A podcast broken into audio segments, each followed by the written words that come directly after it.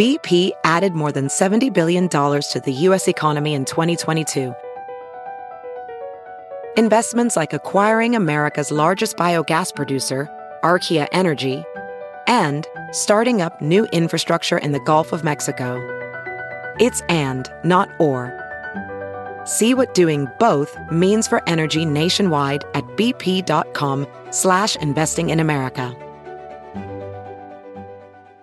If debit is your go-to card, Discover thinks it's time you get rewarded too. So check out Discover Cashback Debit, a game-changing checking account with cash back on everyday debit card purchases. That's right, cashback isn't just for credit cards anymore. Whether it's a movie date, flea market find, or midday latte, you can start earning cash back. And did I mention there are no fees, period? Check out transaction eligibility and terms at discover.com slash cashback debit. Discover Bank member FDIC. Hey folks, this is Martin Popoff, author of 70 books on hard rock and heavy metal. I know it's a sad existence. You are listening to Talking Metal.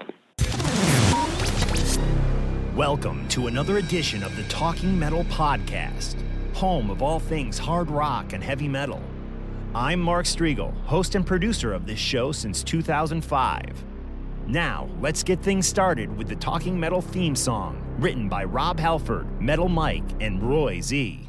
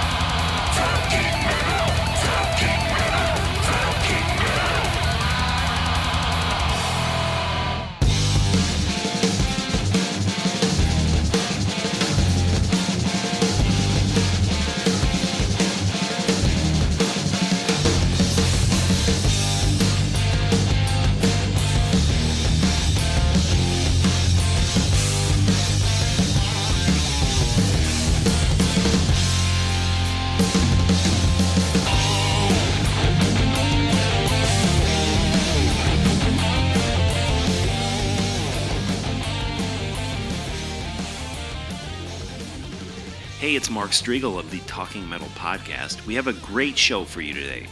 This is a, a really special show. We have Martin Popoff back on the show for the first time in a long time. He was on two or three times back, I would say, oh, had to be six, seven years ago at this point, and delivered some great episodes that the listeners always loved. And it's been far too long uh, for him to have been away from the podcast, and I'm so psyched that he's back here to talk about one of our favorite bands, Motorhead. We're going to be focusing, for the most part, on the early Motorhead, the Fast Eddie Clarke, Filthy Animal, Lemmy Kilmister lineup, the original three, if you will, who delivered us those, those great, great records that have just held the test of time. And Martin has a new book out, which he's going to tell us all about, that focuses on this era of Motorhead. It's a just wonderful read for anybody who loves to dive into what what went on when they made these records, what went on in great detail within the band, the dynamics of the band. I mean, it's all there. You know, the the the rise of this band and the internal workings of the band is it's all there in Martin's new book, which again he's going to tell us all about the book. It's a link through today's show notes. If you go to talkingmetal.com for the show notes of six, seven, eight, 678 episodes, folks, that's a lot. Um, we have we have the the show notes up, and you can check it out there. And uh, yeah, and you can buy it by linking with our show notes. We prefer you to do that. Catch up with with us catch up with us at the Rock and Pod Expo in Nashville on August 26th. We hope to see you there. Go make a donation to the Rock and Pod GoFundMe page. I don't get any of that money, it's just helping put on the event. It would mean a lot to me if you made a donation. And when you made the donation, you mentioned that you're a Talking Metal listener. Even if it's a $5 donation, that would be great. And we'll have that linked. It's GoFundMe.com slash rock, the letter N, pod expo. And again, we'll have that link through today's show notes on talkingmetal.com. So uh, after Martin, by the way, the Lemmy stories continue because we have Pyn Doll on, and this is a guy who has a band called Barbed Wire Dolls. They're kind of a punk band, you know, but I think metalheads will like them. And Lemmy signed this band to his his Motorhead label, and he was friends with these guys right up until he he passed on. So uh, this, there's some Pyn has some great stories. I was very impressed with with the interview. If you're into the Eagles of death death metal, which you know is not a a, a metal band as we all know, but it's a cool band. I, I like them a lot, and an incredible story with what went on in Paris. Uh, a couple years ago with them. And uh, so we hear from we Pyn tells us a little bit about his relationship with those guys too. So it's it's a really fascinating listen. So after the Martin Popoff uh, interview, stay tuned for an interview with Pyn Doll from Barbed Wire Dolls and check out their new music. We'll talk about that during uh, the interview with Pyn. Uh, make a PayPal donation. Keep us going here. Keep us afloat. PayPal donations have been really thin lately. I would love a PayPal donation. It would be great. My PayPal account is striglmark at gmail.com. S T R I G L M A R K at gmail.com. Leave us a review on iTunes. I'd appreciate that. Go to the comments section on talkingmetal.com and let us know what you think of this episode, what you think of the news stories we're posting. Visit talkingmetal.com. That's a great way to support the site. And uh, we may have a sponsor coming up. Every now and again, we get advertisers, sponsors. If we if that happens for us, you know, I don't make I make literally like thirty to forty bucks an episode when we have a sponsor, but that's more than I usually make with the donations and stuff. So when we do get the sponsor, go support them. It's very important, and uh, they they usually track the traffic we're sending them with codes and stuff like that. So uh, stay tuned for that. I hope it hope it comes comes uh, a reality. This sponsor, uh, and on that note, oh one other thing, leave us a message on the hotline. It's 973 757 1917 973 757 1917. Leave us a message today. Let me know what you thought of this episode or whatever. Let's uh, let's talk some metal. Leave me a message. You know I play them on the podcast. And without further ado, here is Martin Popoff with some great talk about Motorhead and rock and roll in general, heavy metal in general. Hey, it's Mark Strigl of Talking Metal, and on the line, a guy we haven't spoken with in, in quite some time, Martin Popoff. Martin, how are you? Hey, I'm doing fine. Thanks. Thanks for having me. Yeah, I'm glad you're back on with us. Uh, we have great new book by you, Beer Drinkers and Hellraisers: The Rise of Motorhead by Martin Popoff. And I want to just go right into this right now. I mean, there's there's so much great stuff in this, but it's primarily about the rise of Motorhead. It is we're we're talking mo- mostly about Phil Taylor, Eddie Clarke, Fast Eddie Clarke, and Lemmy, and those first what four? I think f- four studio records, right? Five studio records. Five and a live album. Yeah. Yeah. Yeah, absolutely. So I want to get into those, but but first, just you you cover a lot of the prehistory of these three guys leading up to the great Motorhead. Let's uh, let's talk about Lemmy. We always hear that he was Hendrix's guitar roadie, and from your book, I kind of got a slightly different picture as to what he did with Yeah. with Hendrix. Uh, he technically wasn't on tune on stage tuning up guitars or or carrying guitars around, was he?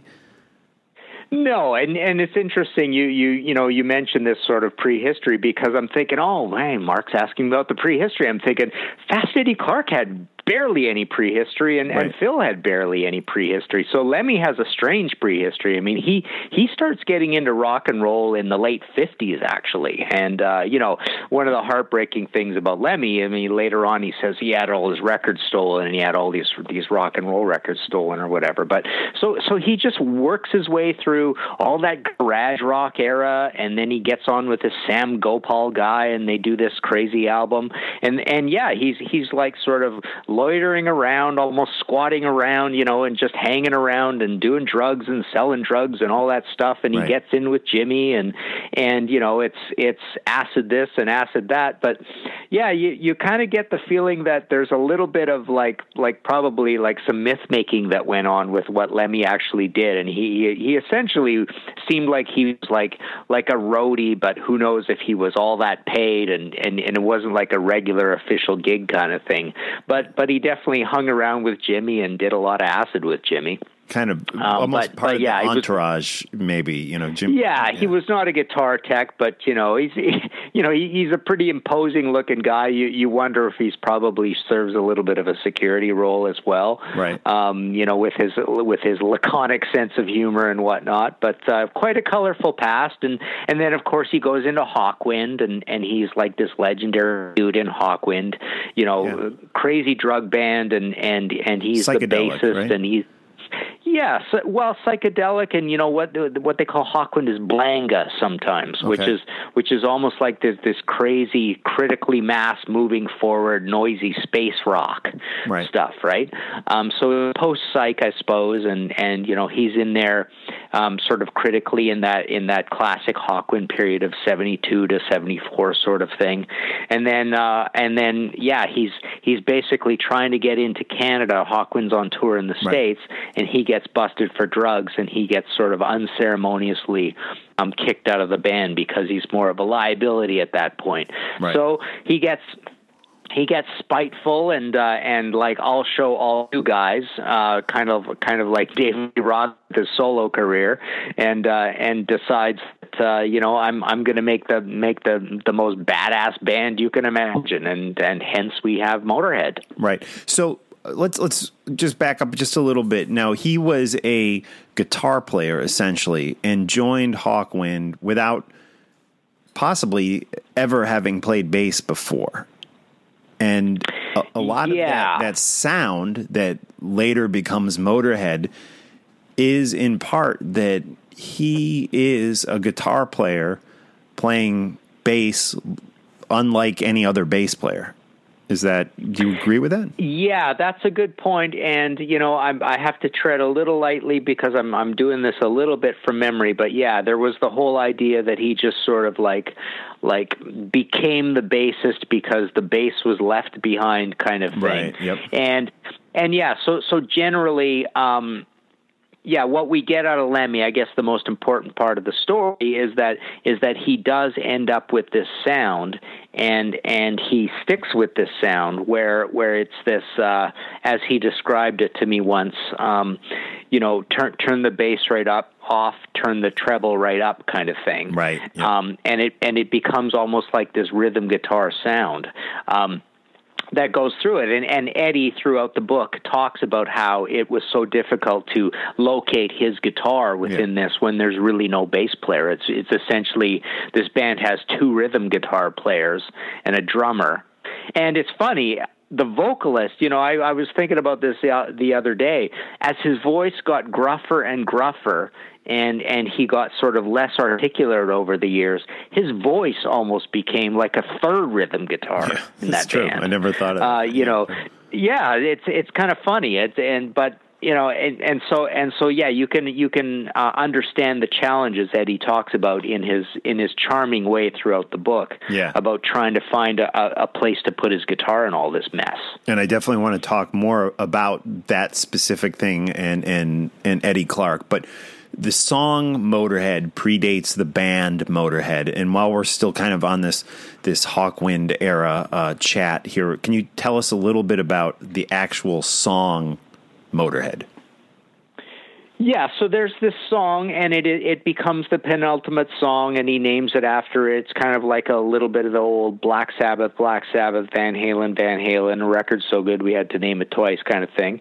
And uh, so this song carries forward, and it becomes the name of the album, the name of the band, and you know, But it was at, you know, at, at yeah, and at that 1977 juncture, um, you know, it's not even the most heavy metal song really on that album. It's almost like a a floundering around punk song in a way, and and done in that sort of uh, you know bad production on purpose sound that you get on that record. You know, part on purpose, part just because of speed and just doing it all through the night kind of thing.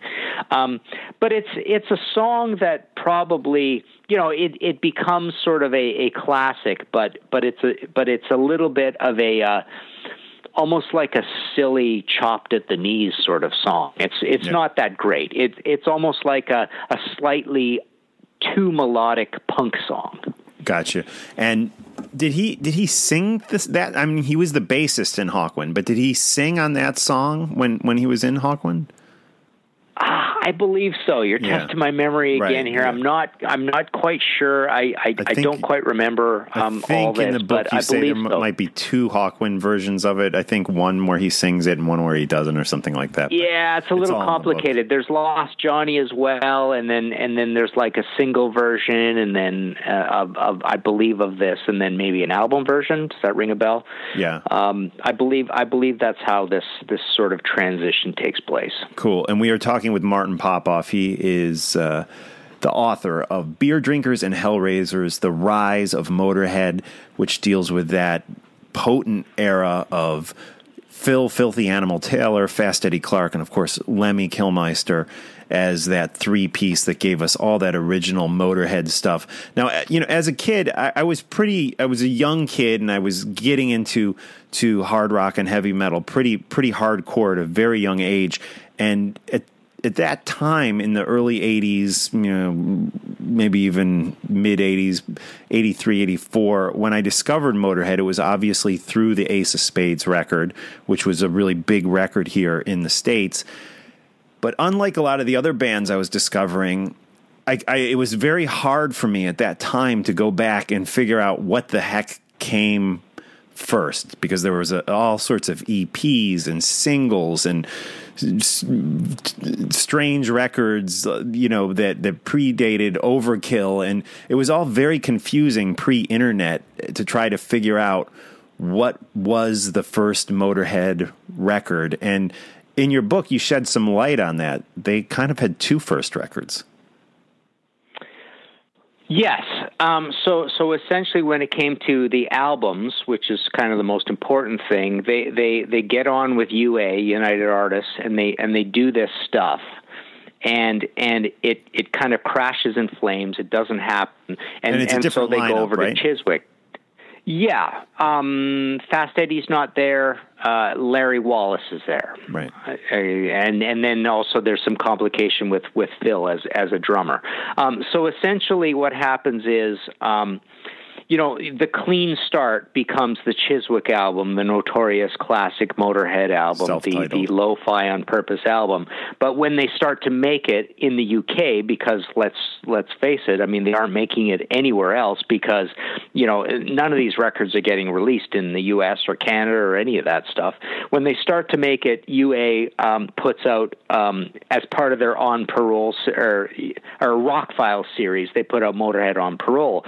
So it has these versions of uh, of you know half of it's kind of versions of songs that are off the Motorhead album, and the production's actually better. I mean, it's more conventional production, but but that comes later, and that confuses everybody. Kind of like the whole ACDC, you know, dirty deeds. And I know you helped me with my ACDC book. That Right. was so cool. Um, that's uh, that's that's a little bit of news. That's that's actually not out yet. It's probably not even announced on on Amazon yet. But there's an ACDC book that Mark uh, was a contributor in. Yeah. Um, Honored to be a part but of it. basically yeah so that's coming out in the fall um but yeah i mean the the whole motorhead the on parole and all that thing reminds me of that that whole that Right. whole So- dirty deeds so- cheap story right Yeah, so they put out they put out the Motorhead the self-titled record, which is Yeah. essentially and again on this record are are the are the three Phil, Eddie and Lemmy, but it's essentially songs that are from the past that Eddie wasn't involved with creating, and for the most part, Phil wasn't involved with creating these songs. A lot, most of the songs were on this other record that they recorded, which had been shelved, but then the label releases it after mo- the Motorhead Motorhead record starts taking off. So Yes. And it and it's basically you know it, it's it's a little more covers related. It's a little more traditionally conservatively recorded. So in a certain way, it's not as intense as the Motorhead thing. It doesn't have the same storyline that Motorhead miraculously. I don't know how they did this, but between Motorhead you know, uh, transitioning into Overkill and Bomber, they do maintain this this ethic of this of this dirty on purpose biker rock, greaser rock sound.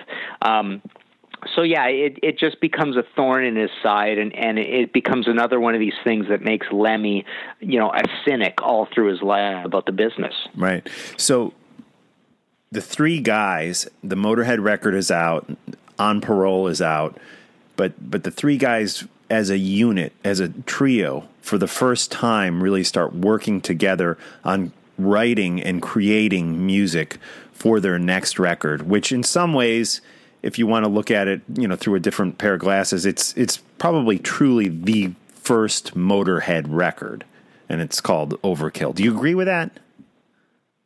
Yes, I do. Uh, I, I really think that that's where um, you know everything's solidified, and and you know arguably.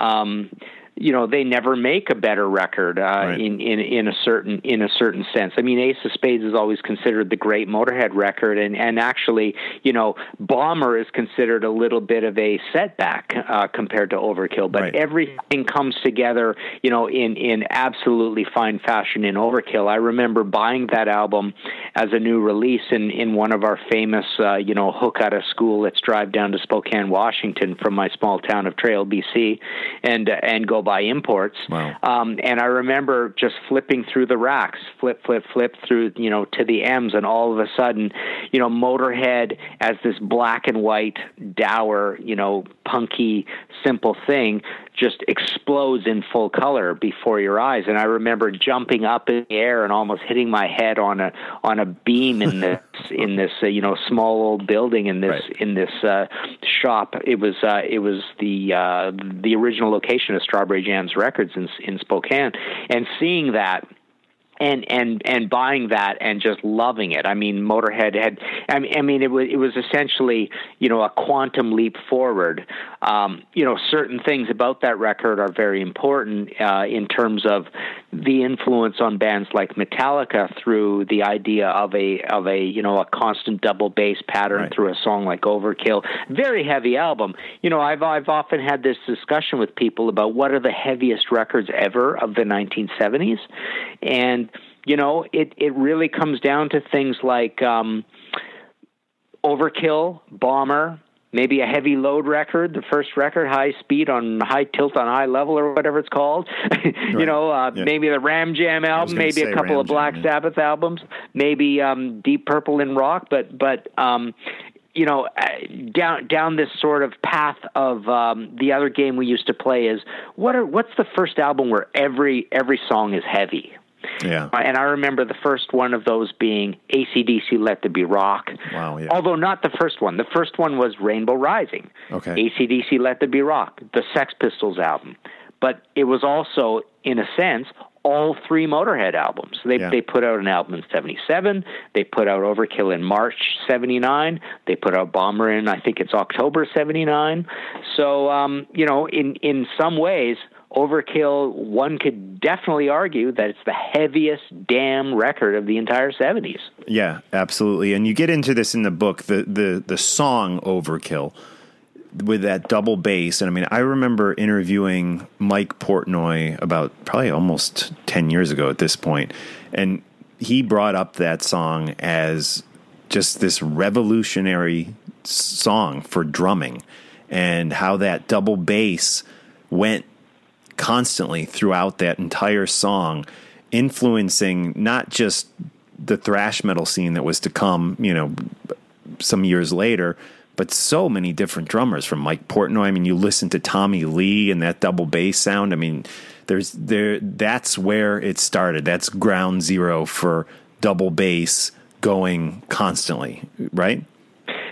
Yeah, absolutely. And and Phil, you know, God love him. I, I interviewed him before his death. I mean, the, the the the sort of interesting thing, odd thing, sad thing about writing this book is that I was almost finished this entire book, and both Lemmy and Phil were still alive. Nobody wow. was dying. Nobody was dead yet when I did this book. I was I was literally finished, and I had to kind of like scramble and and and sort of say what I wanted to say in a eulogy sense uh, at the end about two guys out of all three three that this book is about.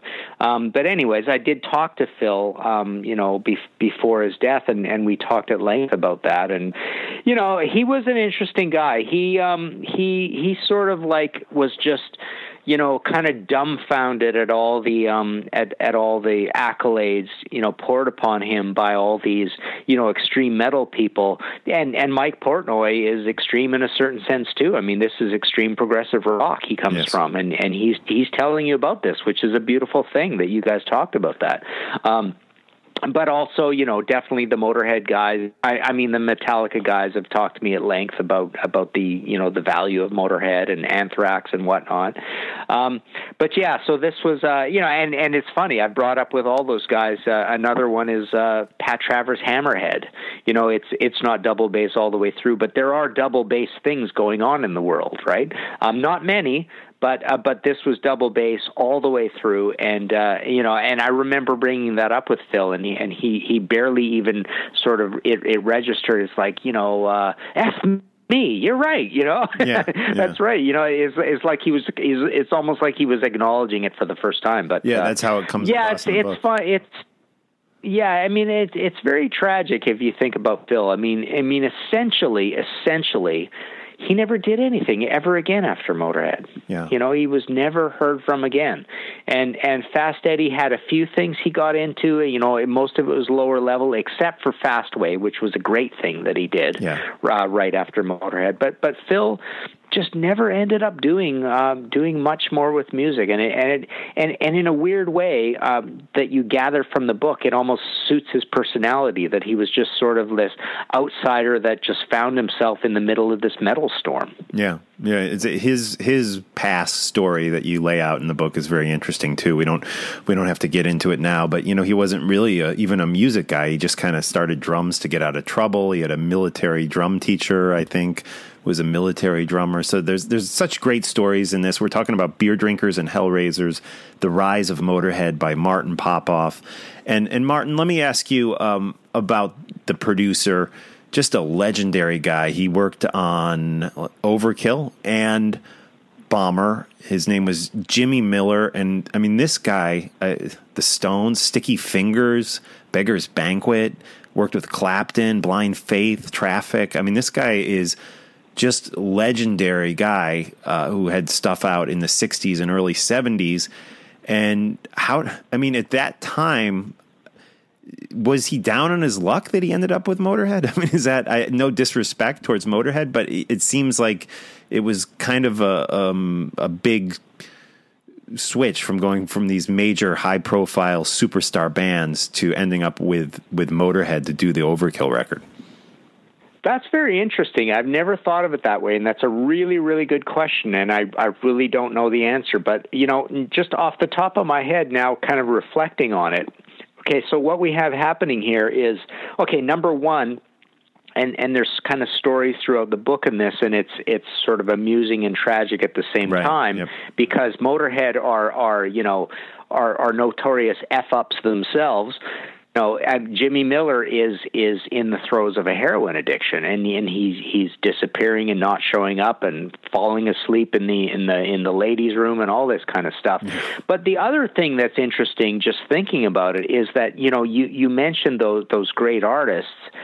Um, it's almost like Motorhead being the punk rock type A you know, it, like like almost a volatile form of Type A punk rock personalities themselves to a T. The entire trio.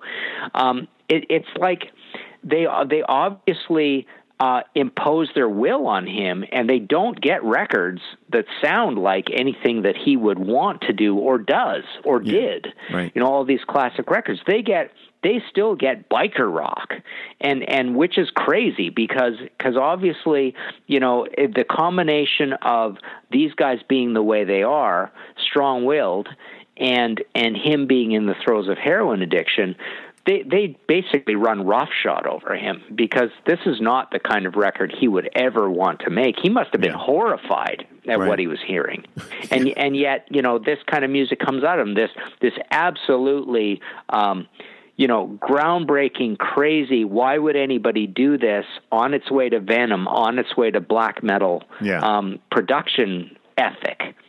and and to to have that coming out of that guy just seems like the classic um, kind of motorhead absurdity. Yeah, yeah, it's it's it's uh, interesting, and like you said, there's some there's some funny stories about J- Jimmy Miller in the in the book, but they're also kind of tragic and sad when you think about them, because uh, you know he had a terrible heroin addiction, which uh, I think eventually ended up killing him in in the early '90s. But um, Yeah. you know, it's interesting. The Motorhead guys they it was almost too much for them at, at times the, the the addictions that, that Jimmy Miller had but you know Lemmy was never a, a guy who was into drugs like that and and drugs were a big part of Motorhead I mean can you talk a little bit about about that Yeah, so so Lemmy was always a uh, notorious and I must say articulate, um, you know, protester against the evils of heroin, but yet he sort of found this toxic chemical balance in his own body that he that he that he figured he could be a functioning uh, alcoholic speed freak and still get through life. But you know, he he is essentially only getting through because also we sort of you know get through through Eddie's charming sort of uh, explanations of things that that we do realize that Lemmy had sort of a lazy streak to him as well. A lazy streak co- combined with a a I don't give a damn streak and and I'm somewhat of a rock star streak and I'm an outlaw streak. Um, so all of this combines that that Lemmy doesn't really do uh, enough of the heavy lifting within this band, and it, and it kind of falls to Eddie to do it. And and Phil in his sort of sort of you know, it, it almost seems like he gets he gets like um, he has this responsible streak where he he like pops out of his stupor and realizes like we got to run this band. And you know the the the crazy you know the management um musical chairs all throughout as well. But so so so yes. So Lemmy Lemmy um you know he he writes some great songs and he and he's he's an incredible lyricist but he writes some great songs against the evils of heroin. And yet he's he's a constant you know heavy boozer and uh, and speed freak. And the other guys are are definitely boozers as well. Um but yeah, you know, he's. I, I think Lemmy, you know, he hints at the fact that that he's seen too many people, you know, fall to heroin along the way, and uh, and Jimmy Miller turns out to be just another one. Yeah, and the book has all this stuff: the Girlschool connection and the the you know whole backstory behind all the records, including Ace of Spades, which was technically the first American release. I mean, you mentioned coming down to America and getting Overkill, but that was, of course, in the import section. Back in the day, there used to be in certain record stores you could get imports, but in your mainstream record stores, the first Motorhead record to ever appear would have been Ace of Spades. And was was there a different label that picked up Ace of Spades? I can't remember in, in the states. I guess it, there would have been. Well, okay, so I'm from Canada, and again, I'm doing this a little bit from from memory, Memory, right. but I mean, basically, their Bronze's uh, distributor was always Mercury. So if if it was Ace of Spades, yeah, it probably would have been a Mercury album, I believe, and you know, and from that point on, the records were out regularly, and I think Canada kind of got the releases ahead of time. Um, you know, I I was I, I swear I must have been the first person in BC to ever be in the Motorhead Bangers because I remember joining the Motorhead Bangers the Saxon Militia, Metal Militia, or whatever it's called, and the Buffalo Sabres fan club, all at the same time right. in, in the late seventies, yeah, right? I think you uh, mentioned from, that in the, in the, opening to the book, actually. Yeah, yeah. yeah. so, so, um, but also, I believe the records also came out in Canada um, a little early. I think we might have had we might have had Ace of Spades or or Motorhead um, came out. Um, I'm just I'm just my my brain's a little scrambled, but yeah. um, but but essentially, uh, you know, we were learning about these bands through sounds. Um, and later Kerrang, but Sounds a Melody Maker, and and you know getting getting all these records as imports. My Bomber was an import; it was the colored vinyl. I think my my Overkill was the colored vinyl. You know, Gerry Bron liked to do this from Bronze, um, but yeah, it was a very haphazard release schedule um, when it when it came to these records coming out in the states. But Ace Ace of Spades was the one that that that hit. Um, didn't hit big. It never went gold in the states, um, but it was a big record in the UK. I mean, Motorhead were a big band in the UK. And going back to your earlier question about Jimmy Miller, you know, Motorhead were, you know, if if you're if you're sitting there looking at this in the isolated, um, you know, uh, climes of the island, um, Motorhead were were pretty much a pretty big band. Yeah. I mean, they were in the news all the time. They were always in the clubs and they were always in the press um, for for one notorious reason or another. Um, so so locally they were a big band, but um, but they never made it in the states because because they just never had they they just never had the proper release schedule. And I remember even you know uh, you know I don't want to step too far forward, but but I believe Eddie talks about in the book as well um, this whole idea about how you know you get over for Iron Fist and the record's not in the in the shops at all, um, and and it's just the typical um, the typical thing you just you just kind of glean from the whole head story that that it's it, it, was just like a comedy of errors constantly. Yeah. You know, and to talk a little bit about Eddie's story with this band and and leading up to his exit from the band. I mean, one thing we've always been told on on the internet and word of mouth and blogs and articles was well the the reason Fast Eddie Clarke left Motorhead was specifically because of the duet that they were doing with Wendy O. Williams, and that that was what caused him to exit the band. However, in reading the book, it seems to like to me that yeah, it, it all maybe kind of came to a head at that recording session, but there were problems that uh, were kind of going on all along. I mean, you mentioned that Eddie was never happy with the guitar sound that he was getting. You, he would do even bring in Strats and and Les Pauls and do double tracks uh, with both guitars, trying to get this guitar sound. And there's one time where Leslie West plays through his amps, and he can't believe that that Leslie's getting this great sound when he's just been so frustrated with his his sound. So it almost seems like that was a big issue. It, and it seems as though Eddie's management of, you know, helping manage the band and then possibly even the fact that he became a producer on the Iron Fist record, which is the record that came out the next studio record after Ace of Spades. And w- w- was there all was resentment building towards Eddie because of all these roles that he was playing on the Lemmy Phil side? And w- was he was he so upset with his sound that that resentment was building within him. I mean, what, what's your thoughts on that? His exit. Well, that that that's a that's a very eloquent summation of the whole thing and, and and you know as you were saying that i'm i'm just thinking again comedy of errors and and just and just the the weird chemistry of these three guys coming together two complete enigmas who have no past plus lemmy who has a past and and so they're coming together two of the guys, actually three of the guys, damn it, it, absolutely all three of the guys have no idea about heavy metal or or what heavy metal is or why are we doing heavy metal and are we heavy metal? And believe it or not we're the heaviest metal band in the whole world. Right. i mean they're very heavy they're a very heavy band but but none of these guys think like heavy metal people. They don't like heavy metal. They don't listen to heavy metal. So so yes, so they they have this problem with the sound with Lemmy's sound. Lemmy is is loud and abrasive and sounds like a guitar. And everybody wishes this band would have a bass player, but they don't. So Eddie's got that problem.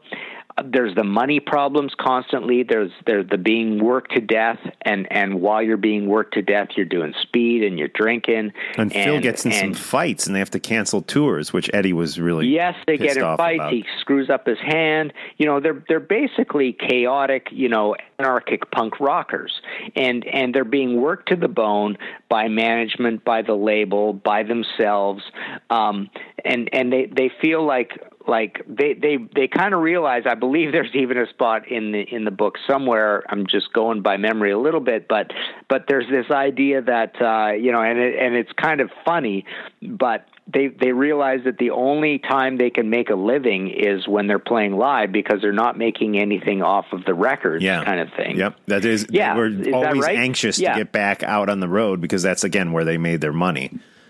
Yeah, so this is this is frazzling nerves and wearing them out, and and and then there's this idea that hey, if we get Eddie to produce the record, we don't have to pay a producer. So Eddie now has, you know, he's he's it, it's time for Iron Fist. The band is is not particularly inspired. They're very tired and overworked, and Eddie now has to wear two hats. And as you mentioned, all of a sudden, what also happens is. Lemmy's predilection for Lemmy and the Women is a very interesting story because Right. Because he's a great womanizer. He famously says, "Oh, I'm a total slut. Everybody knows what's going on and understands and all this." But he also is very respectful of women in in a certain sense that he and he, he loves he loves the idea when women become rockers. He loves women rockers. He he he just loves to see them participate. This goes all the way from Girl up through Wendy O. Williams, which you're going to talk about, all the way up to Skunk and Nancy. So essentially you know, he he um at, at this one point it's like, oh, Wendy O. Williams, we're going to do this duet with Wendy O. Williams, and and Eddie basically thinks that this is uh, debasing ourselves. We have to be more of a serious band. We're serious musicians. That's the other interesting Right. thing that goes through this band is that is that they consider themselves serious musicians, um, and they never get any respect. Nobody else considers them, them serious musicians, Yeah. right? Um, so so Eddie is saying, you know, this is stupid. We got to stop this novelty stuff. These these EPs, Motorhead, Girlschool, whatever. Um, and so here comes another one. So so it comes to to a head in in uh, Toronto. Um, and on en route to the Palladium in New York, where where um, you know uh, Lemmy wants to do this. He's he's got a little bit of a lust slash romantic interest with Wendy, and you know as Le- as Eddie explains that they're wearing whatever Wendy Williams or plasmatic shirts, and and and they're egging Eddie on, and and and it's like you could tell possibly Brian Robertson from Thin Lizzy is waiting in the wings. Yeah. It's it's a little bit vague, but Eddie sees the writing on the wall, and he's getting really ticked off at this whole thing, and and they're and they're egging him on, and and there's this sort of funny episode where where as Eddie explains. You know, we get to the Palladium and, and they, they're in their dressing room and I'm stuck in the boiler room Yeah. with like a chair and a table and there's a bottle and a line of something on an amp and that's my exit and or that's my goodbye present. They made him thing. sound check separately at that show. They wouldn't even sound check. Yeah, and and he plays this show, and and I guess it turns out to be his last show essentially. So so you know all of this all of this comes to a head, and again, it's Keystone Cops, it's comedy of errors. Like like these guys are just like winging it, making it up as they go along. There's only three of them. You know, it's not a band of five people. Um, and uh, and they're and they're not all completely functioning. The most functioning of of the guys who seems to be given a damn at all is Eddie, and uh, and all of a sudden he's uh, he's the guy out of the band. Yeah, and and so this whole story again that I just always hear about. Well, Wendy O. Williams b- broke up the original Motorhead. Uh, not not exactly correct, right? Well, um, I mean, it is it is correct if if you if you say that you know Eddie leaves because of this story. Um, Okay. So, it, but but it is silly. I mean, it's like it was going to be it, it, you know a single "Stand by Your Man." That's it, Tammy Wynette, and you know, big deal. Um, but but in essence, I mean, it is the straw that breaks the camel's back, and, uh, and. Eddie is gone, and uh, and that's the end of the classic lineup. It's not the first Motorhead lineup, as we realize in the book. There's there's there's all this again comedy of errors with uh, with Larry Wallis and and uh, Lucas Fox and and stuff that that kicks off the band. But but at this point, you know, and and you know, I I really I really feel that. Um, I'm one of the guys that sort of stands with Lemmy that even though this book is about the original and it's the quote classic lineup, I think they make albums every bit as good as those original albums as time goes on. And, and they're one of the examples that I always fight tooth and nail. Um, you know, when I'm talking about bands that I think that are making their best music now, Yeah, I'm sure. one of those guys that stands with Lemmy and says the last five Motorhead albums are just as good as the first five, if not better. Wow. Wow. So Motorhead ends that original trio lineup and and Brian from Thin Lizzy comes in and finishes that tour and goes on to record another perfect day with them. Um, and this, can you talk a little bit about Brian? I mean, this is a kind of a big deal guy who's stepping into this band, right? Yeah, so Brian comes from Thin Lizzy, which is a very respected but much smoother rocking, um, you know, uh, heavy metal band, hard rock band from the past, Thin Lizzy, and so he comes in and. Um, the thing about Brian is he's definitely not a smooth guy. He's he's a he's a crazy fighting, drinking, party guy, um, and and he has you know as much trouble. He's as notorious right from the start. But the other thing that happens with him is this silly stuff about how you know he he's coming just like Motorhead oddly you know poetically and I'm only thinking about this now which is which is quite a quite a deep thought it's not my thought I'm just re- reflecting on it but Thin Lizzy and Motorhead both denigrate heavy metal and yet they are heavy metal in a sense and Brian is coming from another band just like Motorhead that that that has no sort of uh, like like um you know obvious connection or love of heavy metal. So he comes in and he expresses his um not being part of heavy metal by wearing shorts and sneakers on stage and putting his headband on and, and having short hair. He cuts his hair all of a sudden. He doesn't look like a rocker anymore. And this ticks Lemmy off because, you know, Lemmy wants to have that black leather jacket image of the band. So he's there doing that. They also put out a record that, you know, now stands as a Motorhead classic, and I loved it from the start. But a lot of people thought that the guitar work was just a little too clean on it, and the production was a little too clean on it. I love Another Perfect Day; it's almost my favorite Motorhead album. Yeah, I'm, Um, I'm a fan of that record too, but it, I think we are in the minority, definitely. And I mean, even Lemmy, I, I think, said it was one, if not his least favorite Motorhead record. Yeah, but sometimes I mean I don't know with that guy. I mean he he could go from one end to another. I mean sometimes he he could say he really likes it, right? Yeah. And and definitely has some great Lemmy lyrics. There's some some amazing lyrics on there. But but so so they put out one record. It's almost like they're Black Sabbath Born Again. It's it's one record with the radically different lineup. At, at the in, in I think it's the same year, isn't it? 1983. Um, but um, I think so. But so that so they do this one album, and um, and Brian is summarily trounced from the band. He's he's gone for for all of these myriad different reasons, and then and then hence what happens is is we get that transition into the Wurzel and the Phil Campbell era, and then and then Wurzel falls away, and and we get we get I think something like twenty five years of a very consistent lineup. Right, right. Yeah, great stuff. Again, the book is Beer Drinkers and Hellraisers, The Rise of Motorhead. Martin, the, the, the title of the book, Beer Drinkers and Hellraisers, I, I know the answer to this, but can you fill the listeners in on where that, that title comes from?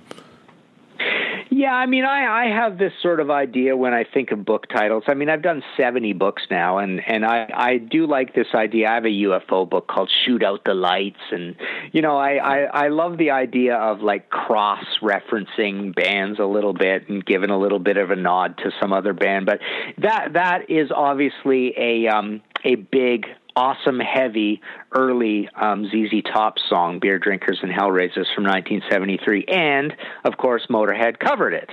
So, um, and they were Beer Drinkers and Hellraisers. So, so there's all your levels for you. I love ZZ Top, one of my favorite bands of all time. Motorhead covered them, and Motorhead are Beer Drinkers and Hellraisers. And it's a it's a unique Motorhead song. Even you know it's a cover, but also Fast Eddie Clarke sings some lead on that song too, which I, I believe is the only time he ever did that.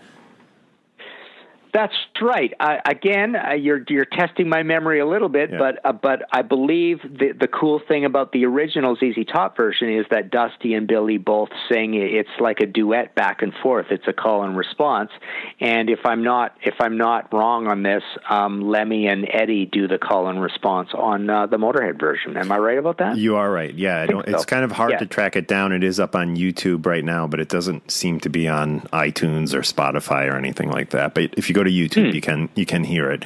And Martin, yeah, a great, great book. We highly recommend it. We're going to have a link up in today's show notes on talkingmetal.com where you can purchase this book. Highly recommended. Uh, Martin's website is, what is it, martinpopoff.com? Absolutely, it is. Yeah, we'll have that linked too. And uh, Martin, I, I, see on Facebook every now and again. Uh, what's the best social media place to to catch up with you at? Is it Twitter? Yeah, I haven't been much of a Twitter guy. And Facebook, yeah, the funny thing about Facebook is I ran up against that 5,000 friend limit and uh, and and it's caused me to just like like be a little down on it, and I haven't been mm. keeping up that well. But uh, but yeah, I'm I'm on Facebook. Unfortunately, people can't friend me anymore. It's, oh, it's very see. annoying getting all these friend requests. I, I hope they change that. Yeah. But uh, no, I'm there, and yeah, yeah, MartinPopoff.com for all the latest books. And there's every time I have a new book uh, come out, uh, it it eventually goes up there, and the latest up there are the the, the Rush. Rush album by album, which again, you know, thank you very much. You helped me on the second one that I did of those, which is the ACDC album by album. So, so Mark's a part of that, and that comes out in yeah, that comes out in October. And as I was telling you before we t- we we got on the air, I'm doing a I'm doing a um, Floyd one, um, just like the ACDC and the Rush one. Um, so that's out, and I've also done a thrash trilogy. Hit the lights. The second one's called Caught in a Mosh. Uh, Caught in a Mosh. That just went up, and I'm just about to give my layout guy the uh, the third and final of that trilogy, which will be called Tornado of Souls. The uh, Thrash's Titanic Clash which will cover the years 86 to 91. So there'll awesome. be a, a, thrash trilogy to go along with my uh, New Wave British heavy metal trilogy, them, which are all kind of designed the same way. So yeah, lots happening. Yeah, I have dozens of your books. I, I, highly recommend all of them, including this new one we're talking about Beer Drinkers and Hellraisers, The Rise of Motorhead.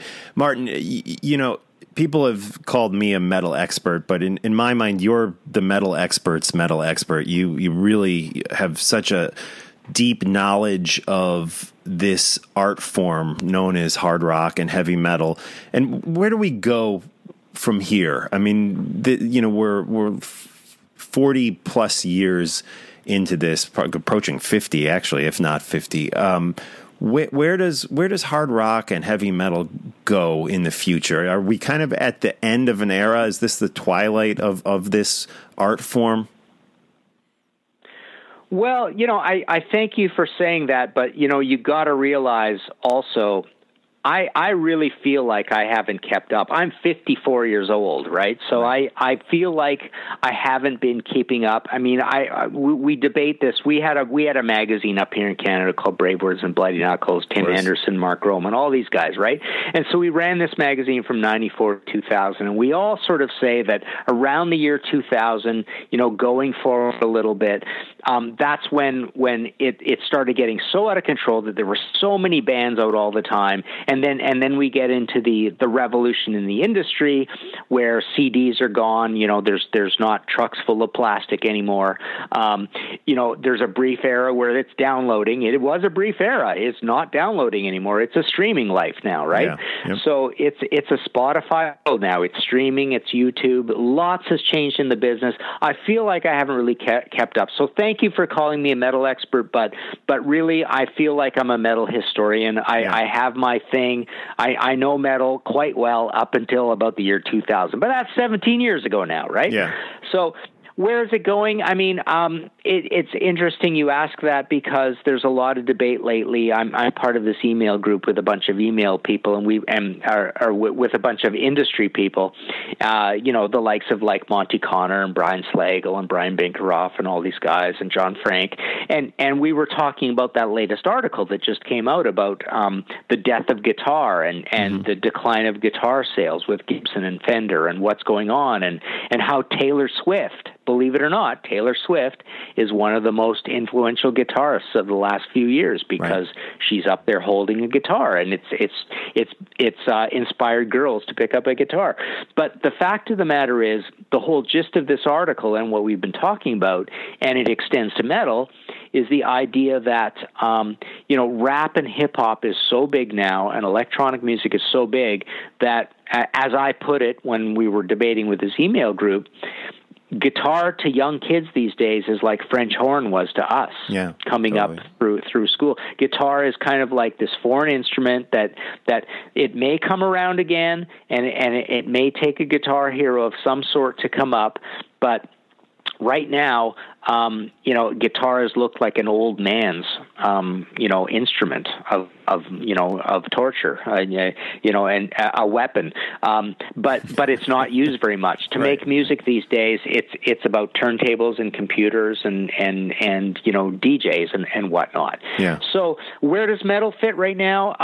You know, the other thing we talked about with our email group is, is this idea we, we it, it it somehow morphed into a discussion about Vardis. And we realize, you know, what you know, there are bright spots all the time. There are weird little cultural things that happen, and right now, one of the things is this whole new wave of British heavy slash retro speed metal, slightly power metal, but dirtier towards biker metal, but you know, basically new wave British heavy metal. There's a lot of young kids that are that are into that stuff. Right. But um, you know, there is a very big question mark out right now about um, how many young people are into metal, and you know, and that, and that, you know, we circle right back to your original question. It's kind of a grave situation. Yeah. Um, you know, I, I've got a son who's 17 years old, and and basically anything that's not rap and pop is considered rock. It's right. all put into this category of rock, and it's considered an, a fossilized form of music he makes no distinction about heavy metal or any of that stuff. Anything with anybody standing up there with a guitar and drums and a bass is rock. Yeah. And it's just this curious thing off to the side of the mainstream because the mainstream is hip hop and rap. Yeah, it's it's um, interesting though the French horn analogy because even with my son, you know, I, I was trying to get him interested in guitar and just it was not cool to him you know he, he decided to pick out a banjo and that's what he's trying to learn to play banjo which to me yeah. when i was a kid that was that would have been totally not cool but he doesn't a guitar is not cool rock in general i don't really think has the cool factor i mean i i've heard people say well rock is kind of now what jazz was you know back in the the 70s and 80s yeah. you know and and that's yeah. i think a really fair analogy and, and comparison. Yeah, and and um, you know th- this whole this whole discussion we had, and this and this is like long. I believe it's a Washington Post article that that got reproduced in a few places. I think it was in our Toronto newspaper, and I get the New York Times, and I think it was in there as well. Um, you know, it was all about how they're not selling very many guitars. And then, you know, our group talked about Jack Endino as part of our group as well, the the famous producer, and he talked about how he three three of his favorite guitars he bought at at, at like Goodwill for nineteen ninety nine and twenty five dollars and all stuff. And and basically Japanese knockoffs of, of Fenders and whatnot. And he says, you know, part of this thing about guitars, like like we can we can you know lament the death of rock, but part of it is is that you know the world doesn't need more guitars because yeah. guitars stick around and and they become old and classic, and the old ones are actually thought to be cooler than the new ones. That's, that's a um, good point. So. Yeah. You know they they don't they don't essentially often get trashed and thrown in the trash heap. They they they stick around. It's it's it's a little bit like you know how many hundred billion people have been on the earth, right? Yeah. Um, it's the same sort of thing. I mean, how how many more guitars need to be made? Um, and especially again, how many guitars need to be made when you know the the spotty history of guitar heroes since Randy Rhoads and Zakk Wylde and Eddie Van Halen reads somewhat like Jack White, John Mayer, Taylor Swift. Mm-hmm. They're really it's it's a really spotty history, right? Yeah. Um, there, there's just there's just not a lot of you know what Jonny Lang, Joe Joe Boston, eh, Joe Bo- Bonamassa. Bonamassa. I mean, I mean, essentially, um, essentially, the standard definition of a guitar hero. Um, we haven't had one since the mid '80s Yeah, very true. right? So, so, um, but you know, the the the optimistic voice says um, all it takes is is one guy to come along and be famous and and make, Make people cool. love the guitar again. Yeah. I mean, Kurt Cobain was one of those. I mean, we're not talking about a virtuoso that that that worshipped the guitar. He worshipped the song, and he was great. Um, but he also, um, you know, uh, influenced generations of, of guys to pick up the guitar, as as did grunge in general. I mean, grunge was a swing back to to the caveman aspect of guitar, bass, and drums. Right on. So, um, yeah, it's it's uh, the state of metal.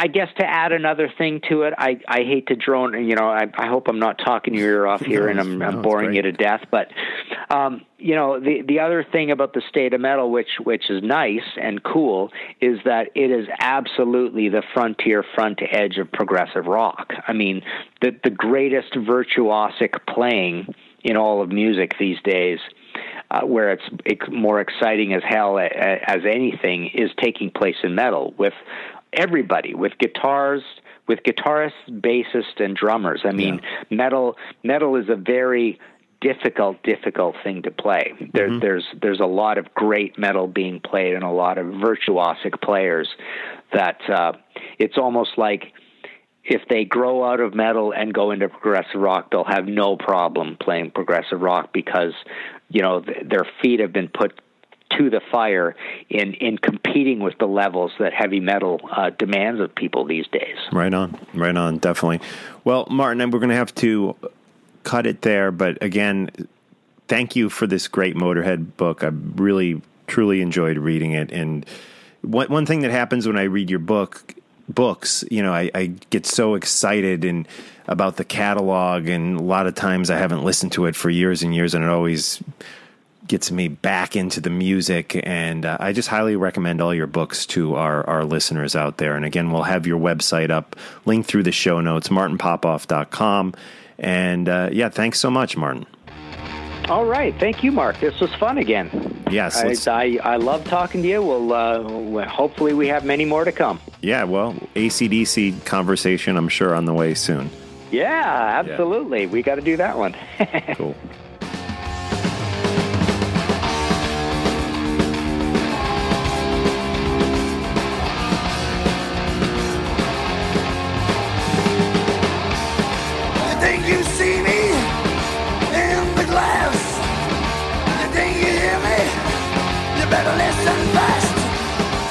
think I see you. Gone to seed. The only reasons were your guilt and greed. You're out there on your own. Your face turned to stone. Whatever happened to your life? stone dead forever.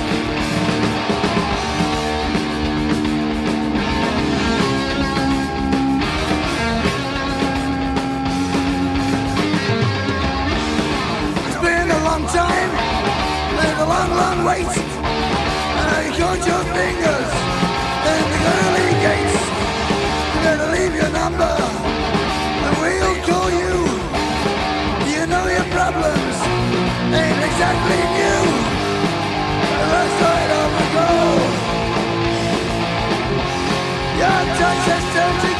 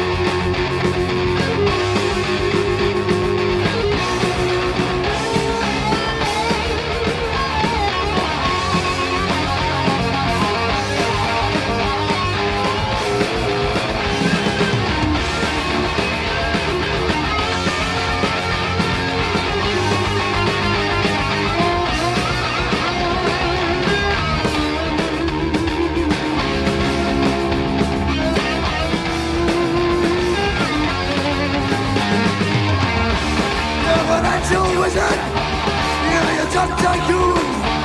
You're a sweet long lizard with a silver spoon. You know you never had it quite so good. Cause you didn't know that you even could. But your time has come today. Turns out you feel a play. Whatever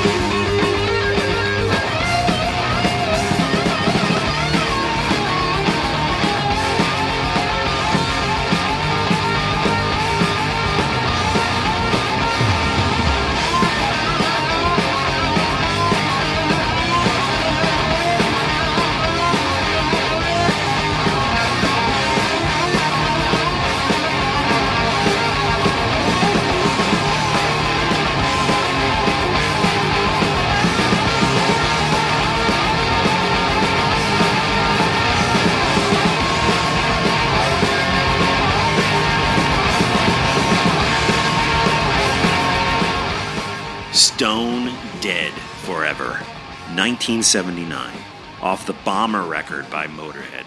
Classic stuff there, produced by Jimmy Miller, who we, we mentioned during the interview. Definitely interesting guy, to say the least. Oh, thank you, Martin, for that. A Motorhead history lesson by the great Martin Popoff. Check out his books. Go to martinpopoff.com. The website will have it linked through today's show notes. Go buy that book. Do yourself a favor. Read that friggin' book. It's fucking awesome. Let's keep this going. This song right here is Back in the USSA. Not to be confused with the song Back in the USSR, which Lemmy covered. If you go to Spotify, you can find him covering that Beatles song without Motorhead, I believe. But, anyways, this is Back in the USSA. This is off the brand new album by Barb Wire Dolls, which is called Rub My Mind. It's uh, was released on Motorhead Records. Check it out, and we'll hear this song, and then we'll hear from Pyn Doll from Barb Wire Dolls.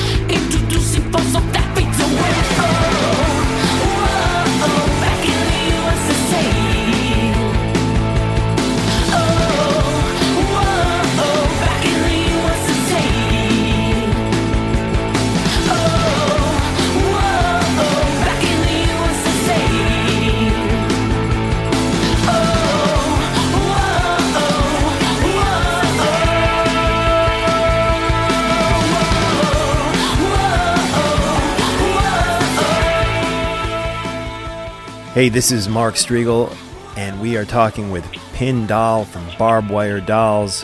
He's out on the road right now with Warped Tour, which uh, what, you guys are about two days into the tour now, right, Pyn? Yeah, we we've, we played two dates already. We played two dates already, but it's uh, already our fifth day on sixth day on tour because we had to drive seventh day. What am I saying? We had to drive all the way to Seattle. Now we're driving back down and we're arriving in Albuquerque, and so it's just nonstop. But it's great. Cool. And this is you're on the the Warped Tour all summer long, right? Yes, all all dates, all summer long until it ends August sixth. Uh, so yeah, it's a big tour.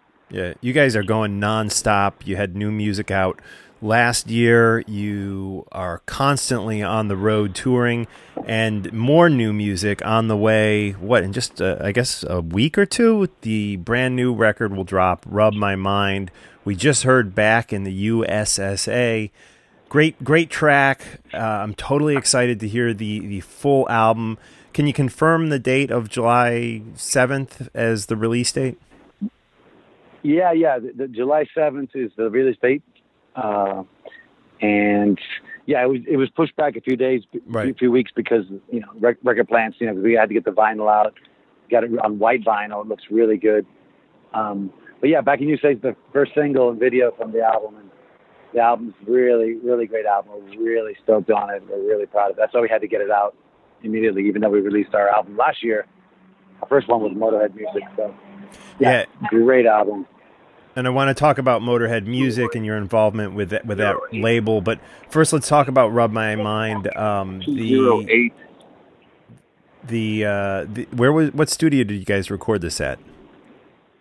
But it's really kind of important how we recorded it. Yeah. Um, what happened was that we played Riot Fest uh, in Chicago, and we were friends with Eagles of Death Metal, this band, Sure. and we were watching them and stuff. And we invited them to come back to Crete, Greece, where we live in an artist commune, to come and record some acoustic stuff and hang out, teach them how to surf. And um, they said, "Well, why don't you come to our studio in, in Joshua Tree called Rancho de la Luna?" And we were like, "Rancho de la Luna? Oh my God, that's, that's like Famous a legendary studio." Yeah. Where Queens of Stone Age, Kyuss the Desert Rock started. You know, Foo Fighters did their Sonic Highway thing. Their PJ Harvey. We're like, oh my God, we want to be honored to come to this. He said, oh, well, come by. So um, he wrote, Dave Catching, the guitarist, wrote me and said, okay, you know, you're coming. You know, a few days later, whatever, a while back later, he's like, okay, you're coming November 23rd or 22nd or whatever. Forget what the date was now. And literally, 10 minutes after we were stopped texting each other was when the Paris attacks happened in Bataclan and on, on the band. Wow. Hor- horrible tragedy. So we didn't re- re- bother him for at least a week. We were just, you know, we were in awe of what's going on, very just sad. And then he wrote us back and said, "You're still coming in tomorrow, whatever, you know, the next next few days to come and record." And we were like, "Are you sure he wants to come?" And he said, "Yes, the music must go on. You must come." Wow. And so we were so inspired that we ended up writing seven more songs literally in three days and one at the studio. And we did it all around in two days. We did the album in two days. We had to leave because Iggy Pop was coming in with Josh Homme to do their post pop depression album. Right. But he gave us two days and we recorded the whole album in two days and really caught the desert vibe, the vibe of the world at the time, uh, you know, the melancholy of what's happening in the world. You know, there's some political songs, but there's also some really moving, soul stirring songs that that were written based on that situation, um, Right. including a song called Desert Song. You had to be in there. Right. Very cool. And was there a certain producer you were working with? yeah, we definitely went back with Jay Baumgartner, our producer of the last album called Desperate, because he's just he's like another member of the band. He he knows us so well, and he comes to our live shows. And um, he really, as soon as I told him we recorded, you know, recording at Rancho Luna, he said, "I'm in." And I said, "Well, I don't even know if there's a budget for you or anything to help out." And he's like, "I don't care. If it's. Rancho Luna, I'm there." And he and he owns like the best studio in the world called NRG Studios in Hollywood, which everybody from Linkin Park to everybody's recorded there. It's like whatever, huge Hollywood studio, world class. But he, as soon as he heard Rancho Luna, he's like, I got to be there. You know, I got to be part of this. So that's really great, and he made it sound fantastic. Actually, as we finished the album, uh, Eagles of Death Metal came to see the last song being mixed, and they heard Desert Song, and they just sat in silence, listened to it, and, and it was a very emotional moment. Them hearing the songs that we wrote, based on how we felt after what happened to them and the world and the victims in Paris. So um, it's quite moving. Wow. We're very, we're still, we're still, we're still shaken up a little bit thinking about it. Yeah, what what an amazing story! I had no idea you you know you had this connection with Eagles of Death Metal. That's uh, it's a great story, and again, the record we're talking about is Rub My Mind. The band is Barbed Wire Dolls. We are talking with Pyn Doll, the guitar player in the band, just to kind of touch on upon a few real cool things in your history. You know, you guys formed in Greece, as you mentioned, but I, I thought it was really kind of neat how you ended up in Los Angeles in the States here. A real legendary guy, Rodney Bingenheimer. I guess he heard you guys over in Greece and somehow brought you over. How did? It was- what's his involvement? it, it, it was the weirdest thing. It's 2010. We started our band. We couldn't get a show in the island of Crete, the whole island. Nobody would book us because we were like punk. Um, they're afraid of punks. They think they're anarchists only, they're going to bomb the, the house or something. Right. So we were really disappointed. We're like, wow. So we're going to Athens to play. And We were like, how are we ever going to get out of this world? And we found this movie called Mayor of Sunset Strip at a DVD store that was going out of business. I love that movie. We bought it for a dollar. Yeah, for a euro. We bought it for a euro, and we're like, oh my god, this guy Rodney Bingenheimer, he's like the most famous DJ in America.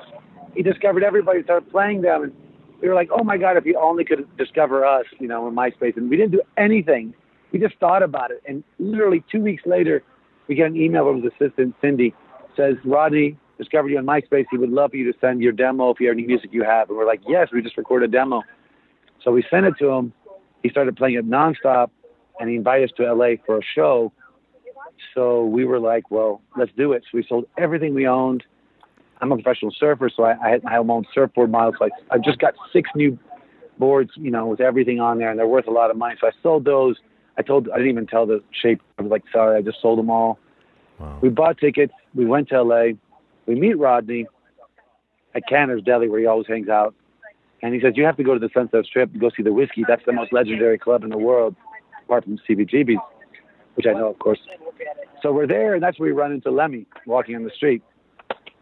And we become friends with Lemmy just through the years, but he never saw us live. And then in 2015, he was looking for a band to put out on his label with his record company partners. and he had turned down 64 bands. He was really searching for somebody, and everybody sounded like Motorhead, I guess. And he didn't want that. And um, he saw us and just said, "You guys want to be on Motorhead Music?" And we said, "Yes."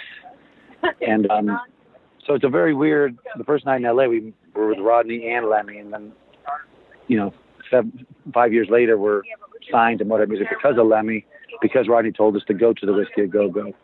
So it's a very surreal, weird experience. Yeah. And we ended up we couldn't leave we couldn't leave America for two and a half years because we had no money to go back home, and we just illegally played all across the country for two and a half years, playing shows, and then we finally went to Europe, and we rarely see our home, maybe once every two years.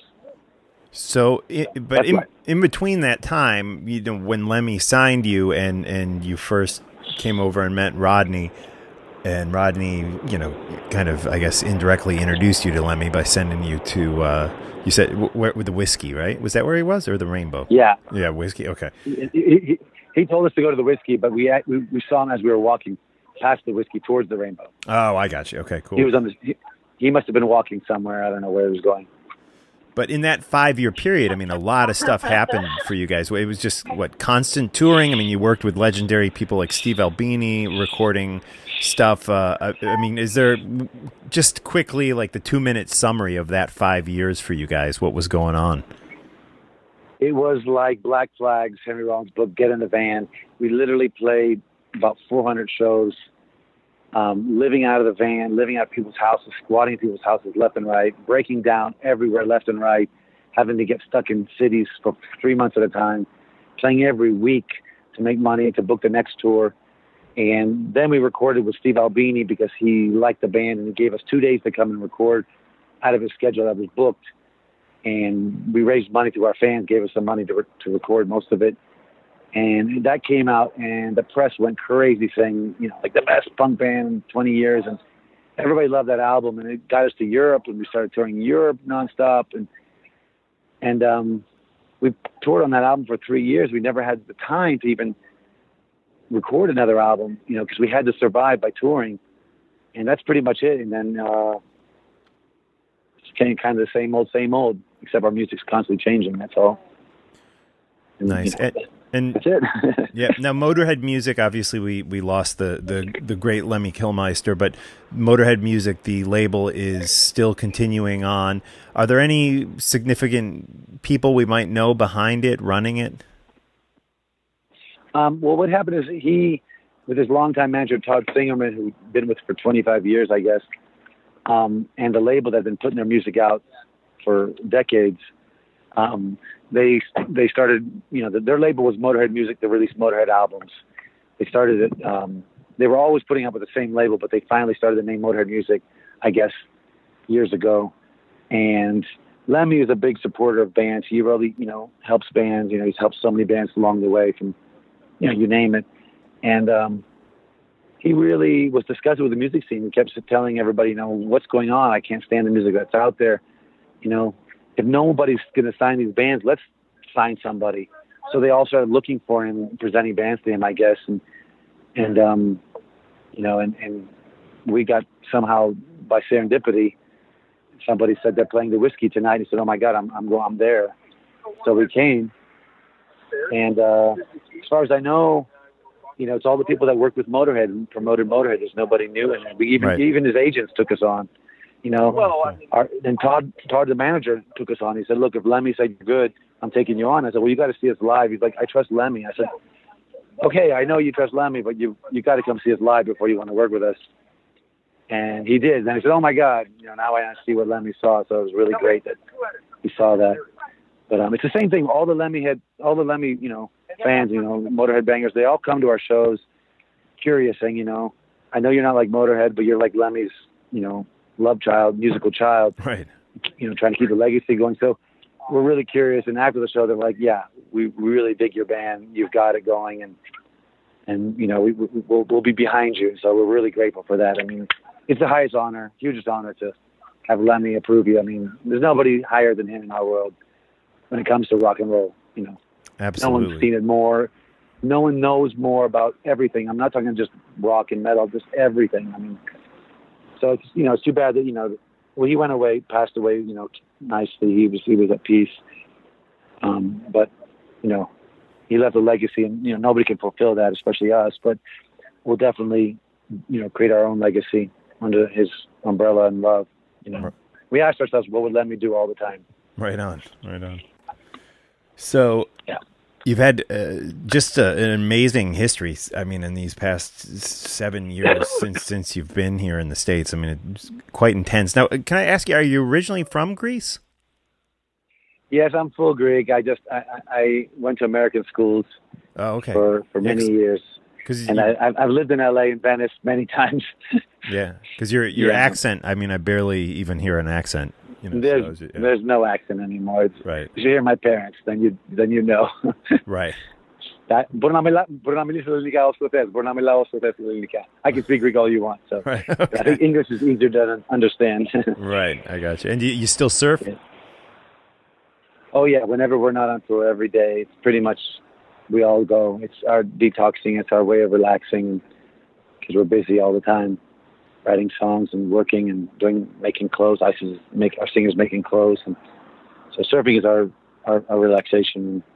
My way of staying in balance between music and what I love.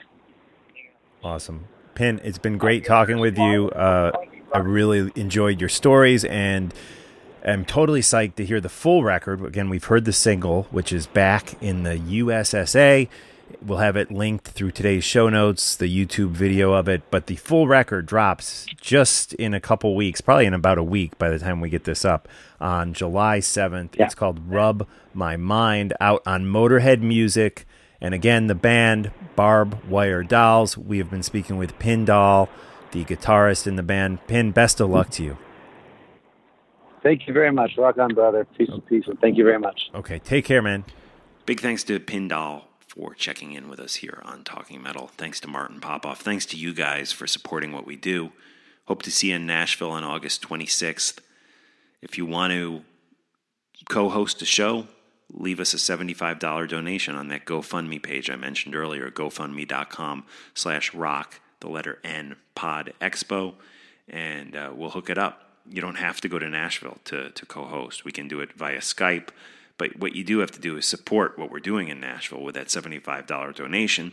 I get not one penny of it. I'm paying for my own way out there, paying for my own hotel rooms. Uh, it's all just to suspo- support podcasting and what, what these guys are doing. Chris from Decibel Geek has kind of spearheaded the whole thing. So, yeah, you know the drill. Let's support, let's show some love, s- some podcasting love, and let's shake your blood here on Talking Metal. Until next time, guys, this is Lemmy on bass and vocals, Dave Grohl on guitar and drums from 2004 off the Probot album. This is Shake Your Blood. See you next time.